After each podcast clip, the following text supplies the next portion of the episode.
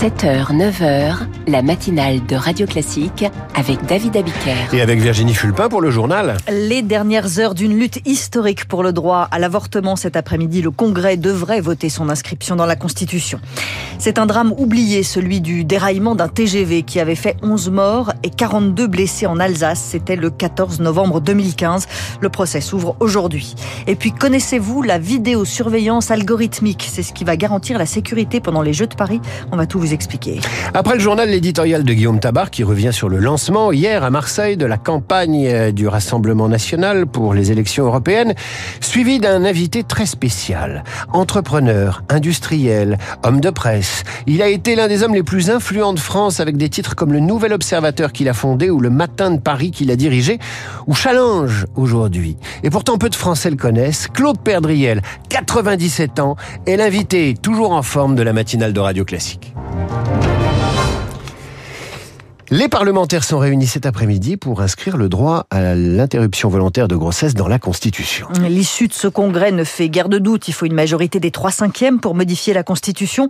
Mais vu les résultats des votes à l'Assemblée nationale et au Sénat, le droit à l'avortement sera inscrit dans le texte. Les députés et les sénateurs se retrouvent à 15h30 à Versailles avec un protocole très bien rodé, Lauriane Tout-le-Monde. Encore tard hier, ils étaient plus de 150 membres du personnel de l'Assemblée nationale à préparer le congrès dans l'immense aile du Midi du château de Versailles. C'est une très grosse organisation. L'hémicycle datant de la fin du 19e siècle n'est pas équipé de micros ni de boîtiers de vote, explique-t-on à la présidence de l'Assemblée. Il faut donc aménager huit salles de vote autour pour faire en sorte que les plus de 900 parlementaires puissent voter en 45 minutes. Avant cela, la présidente de l'Assemblée nationale, Yael Braun-Pivet, ouvrira le congrès avec quelques propos personnels en tant que première femme au perchoir à présider un tel événement, indique son entourage. Le Premier ministre prendra ensuite la parole, suivi des représentants des députés et sénateurs de chaque groupe politique, des prises de parole limitées à 5 minutes par personne. Le président de la République ne sera, lui, pas présent.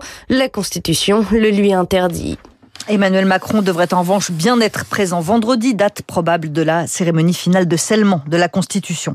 Cet après-midi, les associations féministes appellent à un rassemblement au Trocadéro pour saluer le vote du Congrès et des anti-avortements prévoient eux une manifestation à Versailles au moment du vote. C'est le procès d'un drame oublié qui s'ouvre aujourd'hui à Paris, celui d'un déraillement d'un TGV Est qui avait fait 11 morts et 42 blessés. C'était le 14 novembre 2015, au lendemain des attentats de Paris. Voilà pourquoi on a quelque peu occulté cet accident. C'est le seul déraillement mortel de l'histoire du TGV. La SNCF et ses filiales sont poursuivis pour blessures et homicides involontaires. L'enquête a montré une succession d'erreurs. Gérard Chemla est avocat, il représente une cinquantaine de parties civiles je voudrais que euh, nous ayons en face de nous des gens qui nous regardent droit dans les yeux et qui assument. C'est vrai que c'est le système de défense de la SNCF, c'est-à-dire que la SNCF a toujours des discours qui sont très compassionnels, mais euh, dès qu'il s'agit de se retrouver en face de la justice, c'est de la faute de personne, c'est pas moi, c'est l'autre, et on se retrouve dans quelque chose qui est vraiment épuisant et assez épouvantable à vivre. Mais le but, c'est déjà la déclaration de culpabilité et qu'on dise aux victimes, oui, vous êtes bien victime d'un homicide involontaire, c'est-à-dire de fautes qui n'auraient pas dû être commises. Des propos recueillis par Chloé Sénard. Un milliard d'obèses dans le monde. Nous sommes le 4 mars, c'est la journée mondiale de l'obésité. En France, près de la moitié des gens souffrent de surpoids. 17% des adultes sont obèses. Anne-Sophie Joly est présidente du collectif national des associations d'obèses. Elle réclame que l'ensemble des ministères s'emparent du sujet. Il y a un axe qui est primordial, c'est la prévention. Pour essayer, je dis bien essayer d'enrayer le processus, il faut s'y prendre à 360 degrés, qu'il y ait une, un travail d'équipe qui soit fait entre les différents ministères, parce que l'obésité, c'est le ministère euh, de la Santé, mais c'est aussi le ministère de l'Agriculture et de l'Alimentation, c'est le ministère de l'Écologie, c'est le ministère des Finances, de la Recherche, de l'Éducation nationale. Si on veut avancer, il faut aller là-dedans, rien en dessous. Et c'est pas juste arrêter de bouffer, le problème il est réglé. Enfin, ça ne fait que s'aggraver les chiffres sont catastrophiques. On aura à un moment donné une autre pandémie, on sait exactement qui va tomber. Anne-Sophie Joly répondait à Rémi Fister. Vous écoutez Radio Classique, il est 8h04. La vice-présidente des États-Unis met la pression pour une trêve à Gaza. Kamala Harris réclame un cessez-le-feu immédiat et pour au moins six semaines. Les négociations sont en cours en Égypte. Une trêve pourrait être déclarée d'ici 24 à 48 heures et elle est plus qu'urgente. La famine guette. L'un des porte-parole de l'UNICEF, Salim Oves, explique que la malnutrition a bel et bien fait son apparition dans le territoire. Avant la guerre, le taux de malnutrition aiguë pour les enfants de moins de 2 ans était de 0,8% à Gaza. Désormais, il est de 5% au sud, mais c'est encore plus critique au nord, où l'aide humanitaire est encore plus rare, avec cette fois un taux de quasiment 16%. Malheureusement, au moins 10 enfants sont morts de malnutrition et de déshydratation, rien que pour le seul hôpital Kamal Adwan dans le nord de Gaza. On s'attend à ce qu'il y en ait également dans les autres hôpitaux, et cela va encore augmenter si la situation reste telle qu'elle est. Salim Oves répondait à Marc Tédé. Une victoire pour rien, ou presque. La candidate à l'investiture républicaine aux États-Unis, Nikki Haley, a remporté sa première primaire à Washington, la capitale fédérale. Une victoire symbolique pour l'unique concurrente de Donald Trump chez les républicains. La France, elle se prépare aux conflits spatiaux. C'est la quatrième édition de l'opération Astérix, une simulation de grande ampleur menée par l'armée de l'air et de l'espace pendant presque deux semaines. Ça se passe à Toulouse, au Centre national d'études spatiales. Les militaires vont devoir résoudre en temps réel un exercice simulant une grave crise dans l'espace, Diane Berger. Attaque par un objet spatial inconnu, puissance étrangère qui s'en prend aux satellites français avec l'opération Astérix, l'armée de l'air et de l'espace s'entraîne aux pires éventualités. Car s'il est peu probable qu'une véritable guerre se déroule bientôt hors de l'atmosphère, selon Isabelle Soubès-Verger, directrice de recherche au CNRS, spécialiste des enjeux du spatial, il faut se préparer à d'éventuelles agressions dans ce milieu bien particulier. La circulation des satellites, c'est à la fois très rapide parce qu'un satellite va très vite, en même temps, il est très contraint par euh, les lois de l'orbitographie. Et si ce satellite doit être menacé par un autre satellite, eh bien, ça suppose des manœuvres qui s'étalent sur un temps relativement long.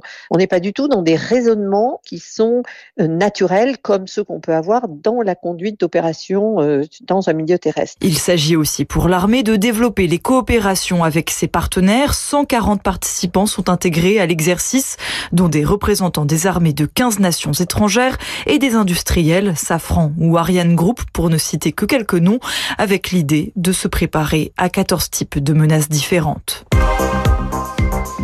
Waouh Ça, c'est les souvenirs de soirée euh, de David Abiker. Ah, Souvenirs toute ma jeunesse et d'hier soir aussi.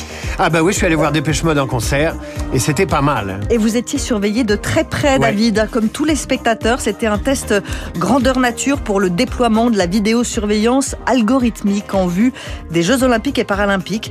Alors, il s'agit en fait, grâce à, à l'intelligence artificielle, de mieux repérer les situations dangereuses lors des grands rassemblements. Zoé Pallier, comment ça fonctionne? Six caméras intelligentes ont été déployées hier aux abords de la salle de concert. Elles sont dotées d'un logiciel entraîné à détecter des événements hors du commun, un mouvement de foule par exemple, l'utilisation d'une arme, une chute ou encore la présence d'un objet abandonné. En cas d'alerte, un humain vérifie ensuite les images et fait appel si besoin aux forces de l'ordre ou aux pompiers. Ce système n'avait encore jamais été éprouvé.